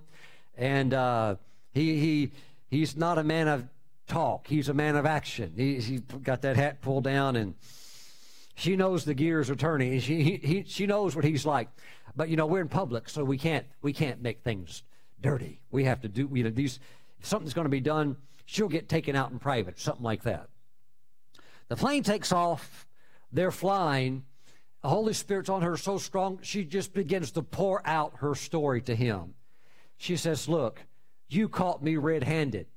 She said, I was skipping town, and I know I owe you a lot of money, more than I can ever pay you back. But she said, Please, I have given my heart to Jesus. I was a drug addict. I was an alcoholic. You know all the stuff I was involved in. I was doing things, you know, running all this stuff with you. But she said, I got saved and Jesus has washed me of all my sins. And I don't want to do this stuff anymore. And I wanted a clean break. And it wasn't right that I tried to run away from you with all these unpaid bills. But I'm just telling you sincerely what happened to me. And you know what? I'll try to make this right somehow. I don't know where, how I could I ever get this money, but I'll try to do it. But I, I, I'm sorry for trying to run away. But I just want you to know I'm serving the Lord now. I don't want to ever go back to a life of sin, a life of crime. And he never the whole time said anything. Never the whole time said anything. She pours it all out, leaves it there. The plane lands. They pull up to the gate. They open the, do- the door for the people to get the deboard the plane. People stand up to get their luggage, their overhead luggage. He stand, you know, he stands up big and tall, gets his briefcase, looks at her, tilts his hat up so he could look at her in the eye, and all he said was this Debt forgiven, baby. Grabs his case and walks off the plane. She never saw him again the rest of her life.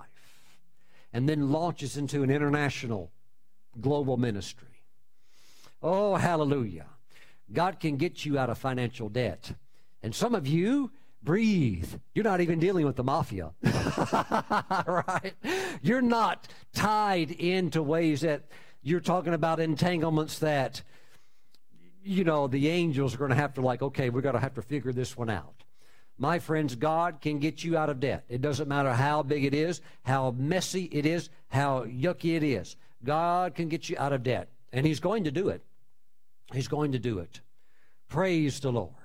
Just lift your hands to the Lord for a moment and just say, God, you've done it all through your word.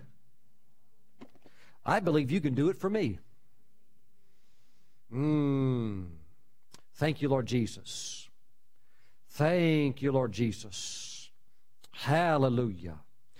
See, God wants to set you free so that you can be more focused on Him, so that you can more freely serve Him without these distractions. Praise the Lord. Hallelujah. Thank you, Lord Jesus. Thank you, Lord Jesus. Praise God. Let's just have some music for a moment, Shereen, some instrumental. Because there's an anointing. The angels are coming in. Some very, very powerful angels uh, that are warring angels are beginning to come on the scene.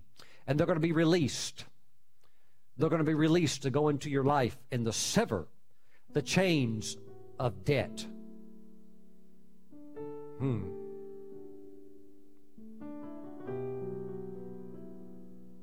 Thank you, Lord Jesus. I believe in the wisdom of God that whenever God's wisdom is revealed, there's always instruction in that wisdom. You cannot have wisdom without having instruction.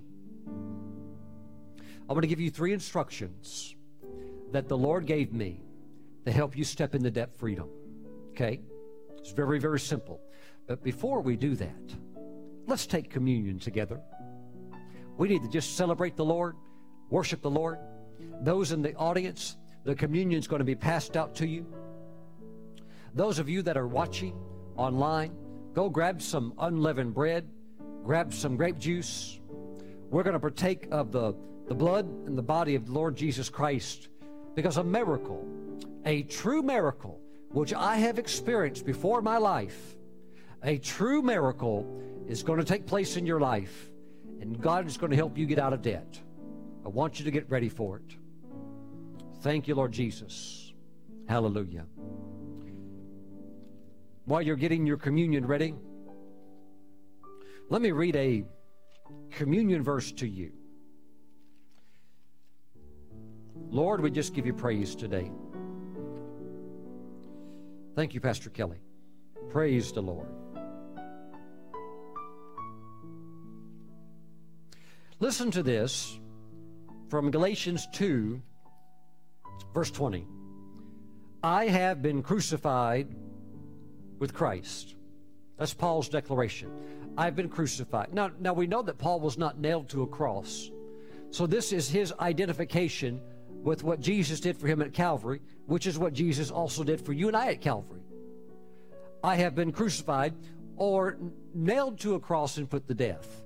I have been crucified with Christ. It is no longer I who live, but Christ lives in me. Okay, so with Christ living in you,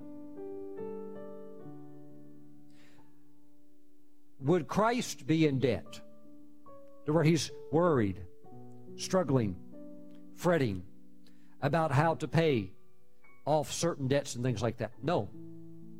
Praise the Lord. I believe he walked in freedom. I believe he walked in biblical principles. And he flew high. So that when the devil came to him, Jesus even said to those around him, He said, He's going to come, but he has nothing in me. That devil has nothing in me. He, there's nothing he can hang, hang, nothing he can hang on me. Praise God. I see that the nature of Christ is being formed in you. God's going to bring you into a place where you're free from debt. Thank you, Lord Jesus. You know, I've never shared this before, but some of the holiest ministers, most of them not well known, some of the holiest ministers I've ever met, I've noticed they're all debt free. Isn't that interesting? Because holiness also is linked to self control Holiness is linked to identifying with Christ on the cross and yourself also being a person who's been nailed to the cross and your old life has passed away. So it brings a new sense of Jesus living through you. It brings a control. You're just able to say no to things because you're dead to them in the first place. Hallelujah. Glory to God. Thank you, Lord Jesus. Father, we thank you for the body and the blood of Jesus. We consecrate it now. We thank you that as we receive it, we are receiving your anointing and strength. Father, as we receive the body of Jesus, we just say, We believe your word. And Father, we just touch the surface area of the scriptures that would give expression to a better way, a way of coming completely out of debt. We thank you, Father, there's no condemnation for those who are in Christ. So for those who are in debt, you're just showing us a better way, a way to fly high, a way to break free from the gravity of the earth, and certainly a way to break free from what would be considered, even from the world's view, toxic debt. So we thank you, Father God, you're going to make a blessing for us, a way into your very best. And we receive that way by faith as we now receive the body of Jesus. Let's partake.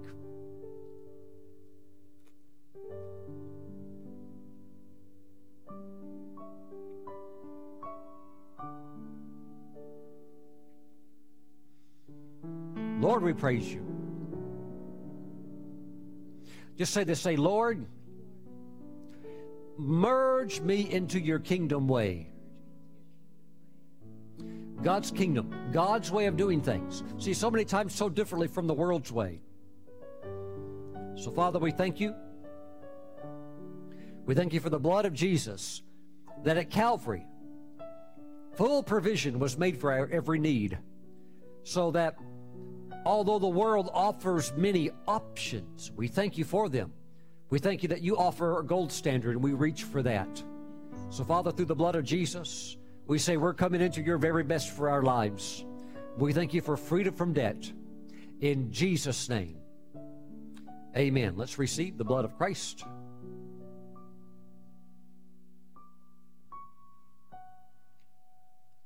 Thank you, Lord Jesus.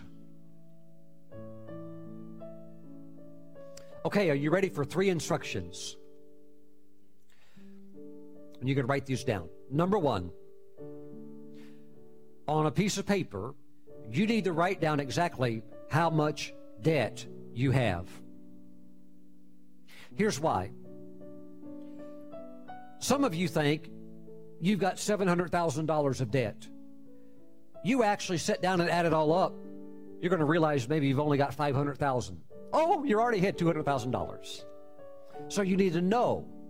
See, it says in the book of Proverbs, be diligent to know the estate of all your flocks. In other words, everything under your control and your oversight, you need to know.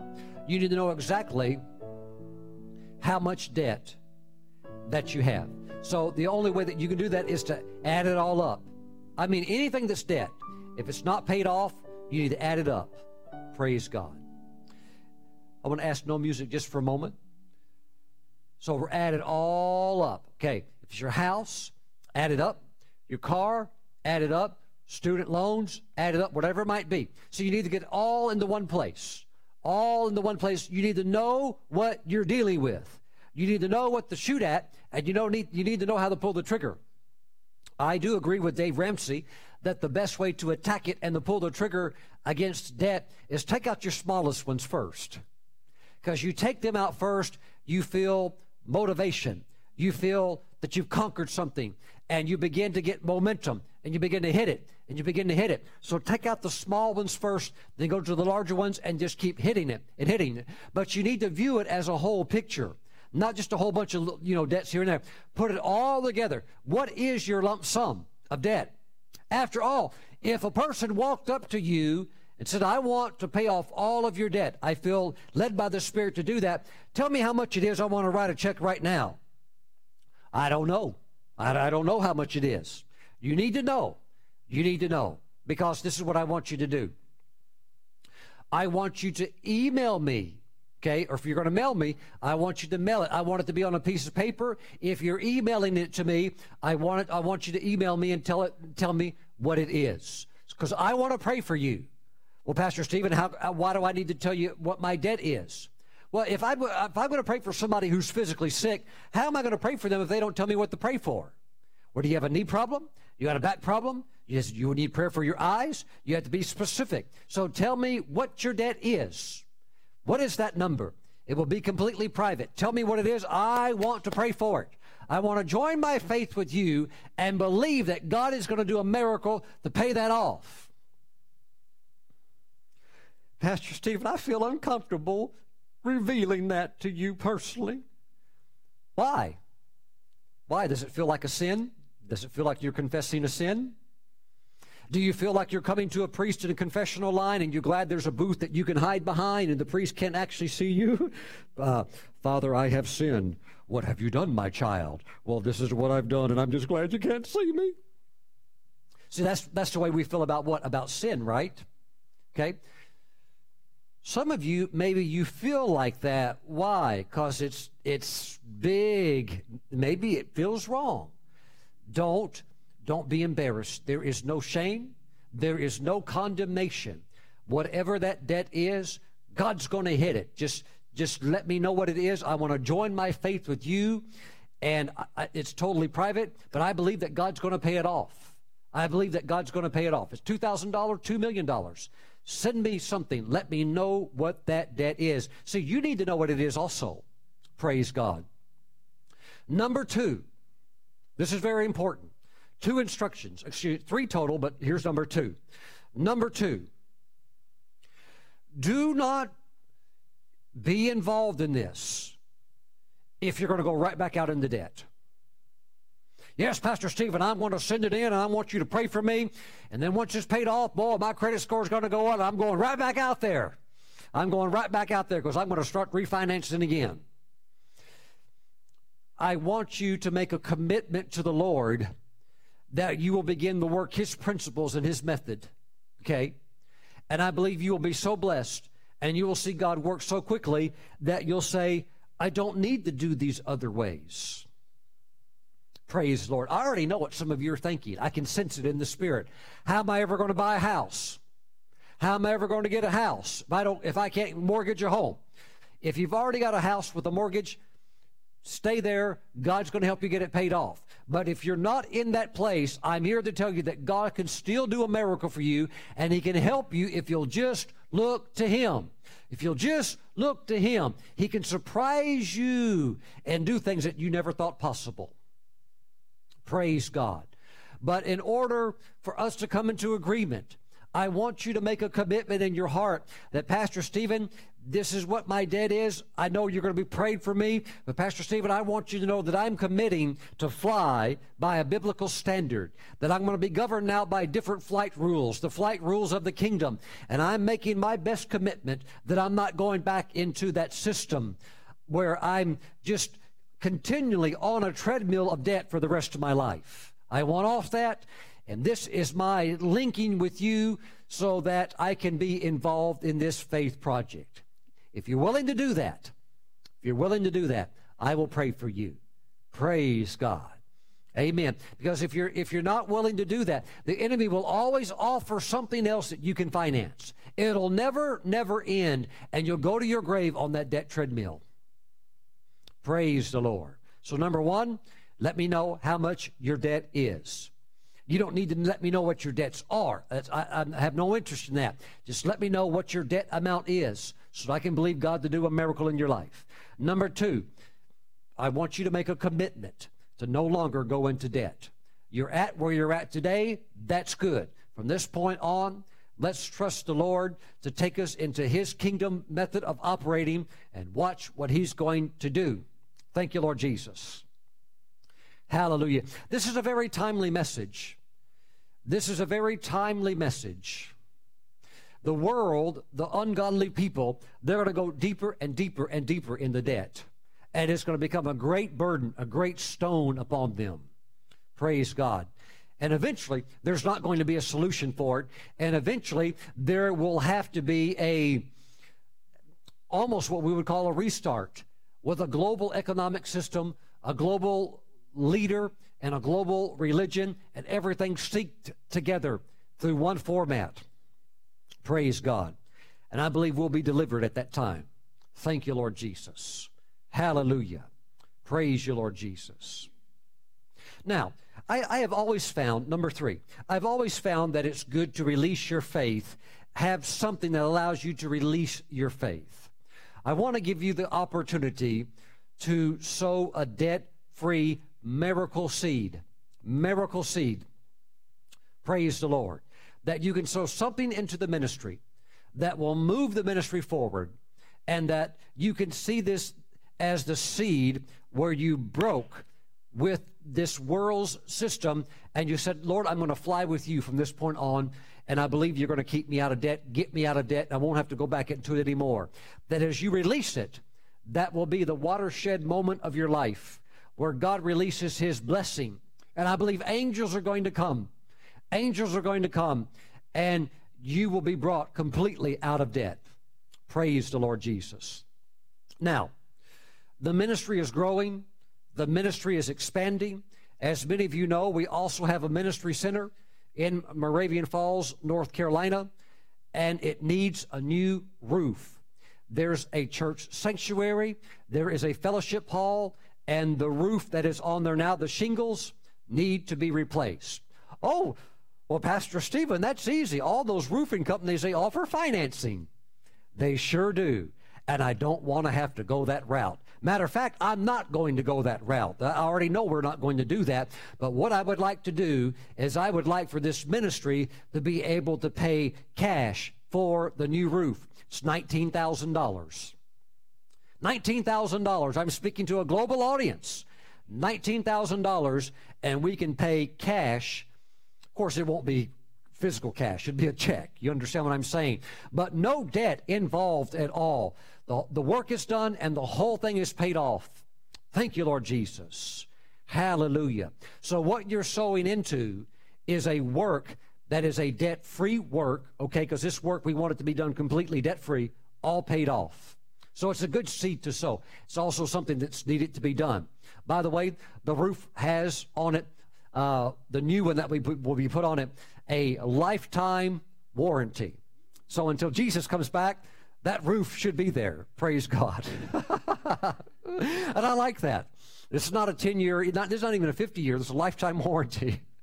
So it'll be a really good roof. $19,000. Anything that you sow as a debt free seed for your freedom from debt goes 100% into the, the purchase and the installation of the roof for our ministry facilities. Praise God. You know what? We're being blessed.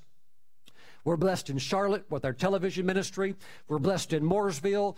God's blessing what is in Moravian Falls. You could say it like this We're blessed in the city and we're blessed in the country. Praise God. Deuteronomy chapter 28 is coming to pass. Thank you, Lord Jesus. So I want to give you an opportunity to do that right now. Now, if you're going to mail in an offering, you're going to mail in a debt free seed, I want you to write on your check debt freedom. Okay? I want you to, on a piece of paper, you can put it on something, set piece of paper. Tell me what your debt is. What is your debt amount? I want to know what it is. I will be praying for every single one of you. I'm going to carry that amount, whatever you tell me that amount is, I'm going to carry it with me. And I'm going to pray over it. I'm going to pray over it. I'm going to believe that God's going to do a miracle in your life. Thank you, Lord Jesus. Hallelujah. So you can mail it in to the ministry. Stephen Brooks International. P.O. Box 3456, Mooresville, North Carolina 28117. Now, for those of you that want to sow a special seed, this is targeted seed for debt miracle cancellation, and you want to do it on the internet, you can go online at any time to stephenbrooks.org. Hit that link called Tithes and Offerings. But when you submit it uh, in that notation box, make note this is a seed for miracle debt cancellation. Okay? And you can also email me. Let me know what your debt amount is. I will be praying for you. If you want to email, email it to me, contact at stephenbrooks.org. Praise God. I believe that that roof is paid for in the name of Jesus. That we will not owe a penny on it because we're not we're not going to launch it until the provision is there. But I know it's coming. So, whatever the Lord would put on your heart, whatever that amount is, just obey the Lord and do that. And that is your miracle seed for supernatural. God helping you get out of debt harvest. Praise God. Now, Father, I pray for every single person that is responding to this. Lord God, I'm asking that the spirit of debt be dealt with in their life. There's a spirit behind their debt. I pray, Father, that the spirit of debt right now, in the name of Jesus, be broken in the name of the Lord Jesus Christ. Ministering spirits, I see you. I see that you hearken unto the voice of the word. I speak the word of the Lord. I say, go forth and sever every satanic bondage of debt that would hold the people in bondage from doing the will of God. Go and sever the spirit of debt off of their life. Let mortgages be paid off. Let all credit cards be paid off. All student loans be paid off all vehicle loans be paid off, any loans, medical debts be paid off. Oh God, do miracles, do miracles, do miracles, untie that which cannot be untied before. Some of you need to sell some things. Some of you are waiting for properties to sell, and you already know that you could use that to pay off debts. Things are going to get untied. Things are going to begin to move. Thank you, Father. Let your angels go now, now, now, in the name of Jesus. Let there be sudden grace applied. Let there be sudden miracles applied in the name of Jesus. This is a holy thing. God is setting you free for His glory. God is setting you free for His work. And you're going to be free and you're going to have extra because you're working these principles. You're not only coming into that freedom, you're coming into overflow, overflow, overflow overflow. Hallelujah. Thank you, Father God. Thank you, Father God, in the name of Jesus. Bless every seed, oh God, that your people are sowing now as those debt freedom seeds come in. Touch that seed. Let the miracle harvest come to them, oh God. Let it come to them in the name of Jesus. And I proclaim over your life that you are coming out of debt and you're coming out of debt quickly, that your debt freedom is being accelerated by the glory and by the grace of God. Look for it and expect it because it is being worked out now in your life in Jesus' name. Praise the Lord. Lift your hands to the Lord. Begin to thank the Lord. Thank you, Jesus. Lord, we give you glory and honor. Lord, thank you for your people that have a heart for your house, that have a heart for your kingdom, a heart for your work. Thank you, O oh God. Bless them, O oh God. Thank you, Father God. Bless them, O oh God. Now, Father God, everything that they need, let everything they need, let their houses be beautiful, let their lives be beautiful. Thank you, Father God. Let them get the crazy discounts, the 70% off deals, the, the deals that are just amazing, the remarkable things, the, the favor the, in the right place at the right time. Lord, release miracle jobs to your people that would even pay them way more than even what they would deserve because it's your grace being poured out in the name of Jesus. In the name of Jesus. Mm. Thank you, Father God. Let the young people not know debt. Even as we have generations and generations of, of, of, Americans now that have become accustomed to debt, let the new generation never know debt. May they never taste debt. May they go the path, oh God, of operating biblical principles. They don't need these other options of worldly standards. Thank you, Father God. Thank you, Father God. Thank you, Father God. Thank you, Father God.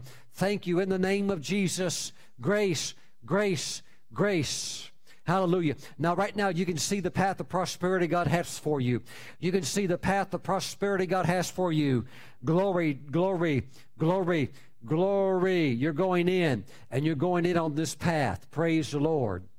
The door is opening now. Father, we thank you in the name of Jesus. Praise God. Praise God. Hallelujah. Uh, Genty, just come stand here. I want to touch you just for a moment because of the anointing that's here. As I pray for uh, this dear sister who's believing God for a job breakthrough and God's doing the miracle, any of you that need a job, maybe you don't have a job, or maybe you're just kind of in search mode. Maybe you've already got a job, but you're searching because you're looking for a kingdom career job, something that God plugs you into that that pays you really well, that you love the work, and you can your talents and gifting can be utilized as I pray for her and touch her, let that anointing touch you. So, Father, we thank you.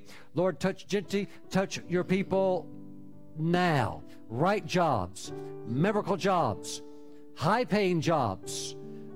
I, I would even say this by the grace of God paying you more than you even deserve. That's the grace of God. Father, we thank you. Now, take it in Jesus' name. Oh, amen. Just take that. Amen. Receive it by faith. Amen. God bless you. Hallelujah. Thank you, Lord Jesus. Expect to find it. Expect them to find you. Be praising the Lord all the time. Be praising the Lord all the time. Glory to God. Thank you, Lord Jesus. Blessed be the name of the Lord. Lord, we praise you. I believe we need to worship the Lord. I believe we need to thank the Lord. Hallelujah. Actually, uh, uh, uh, Barnabas is going to get a great job, and it's something that's going to offset the years that the cankerworm, the palmer worm, the locust has eaten up. Uh, years that have been eaten up will be made up swiftly because of unmerited favor, where God's going to bless him with a great job. And the Lord's not done blessing you yet either. So be looking for the sudden promotion that will come. There's more for you than what you thought. So, Father, we just thank you. We give you glory. Now, church family, internet friends, let's worship the Lord. As you worship, those angels are working. Thank you for sowing your seed.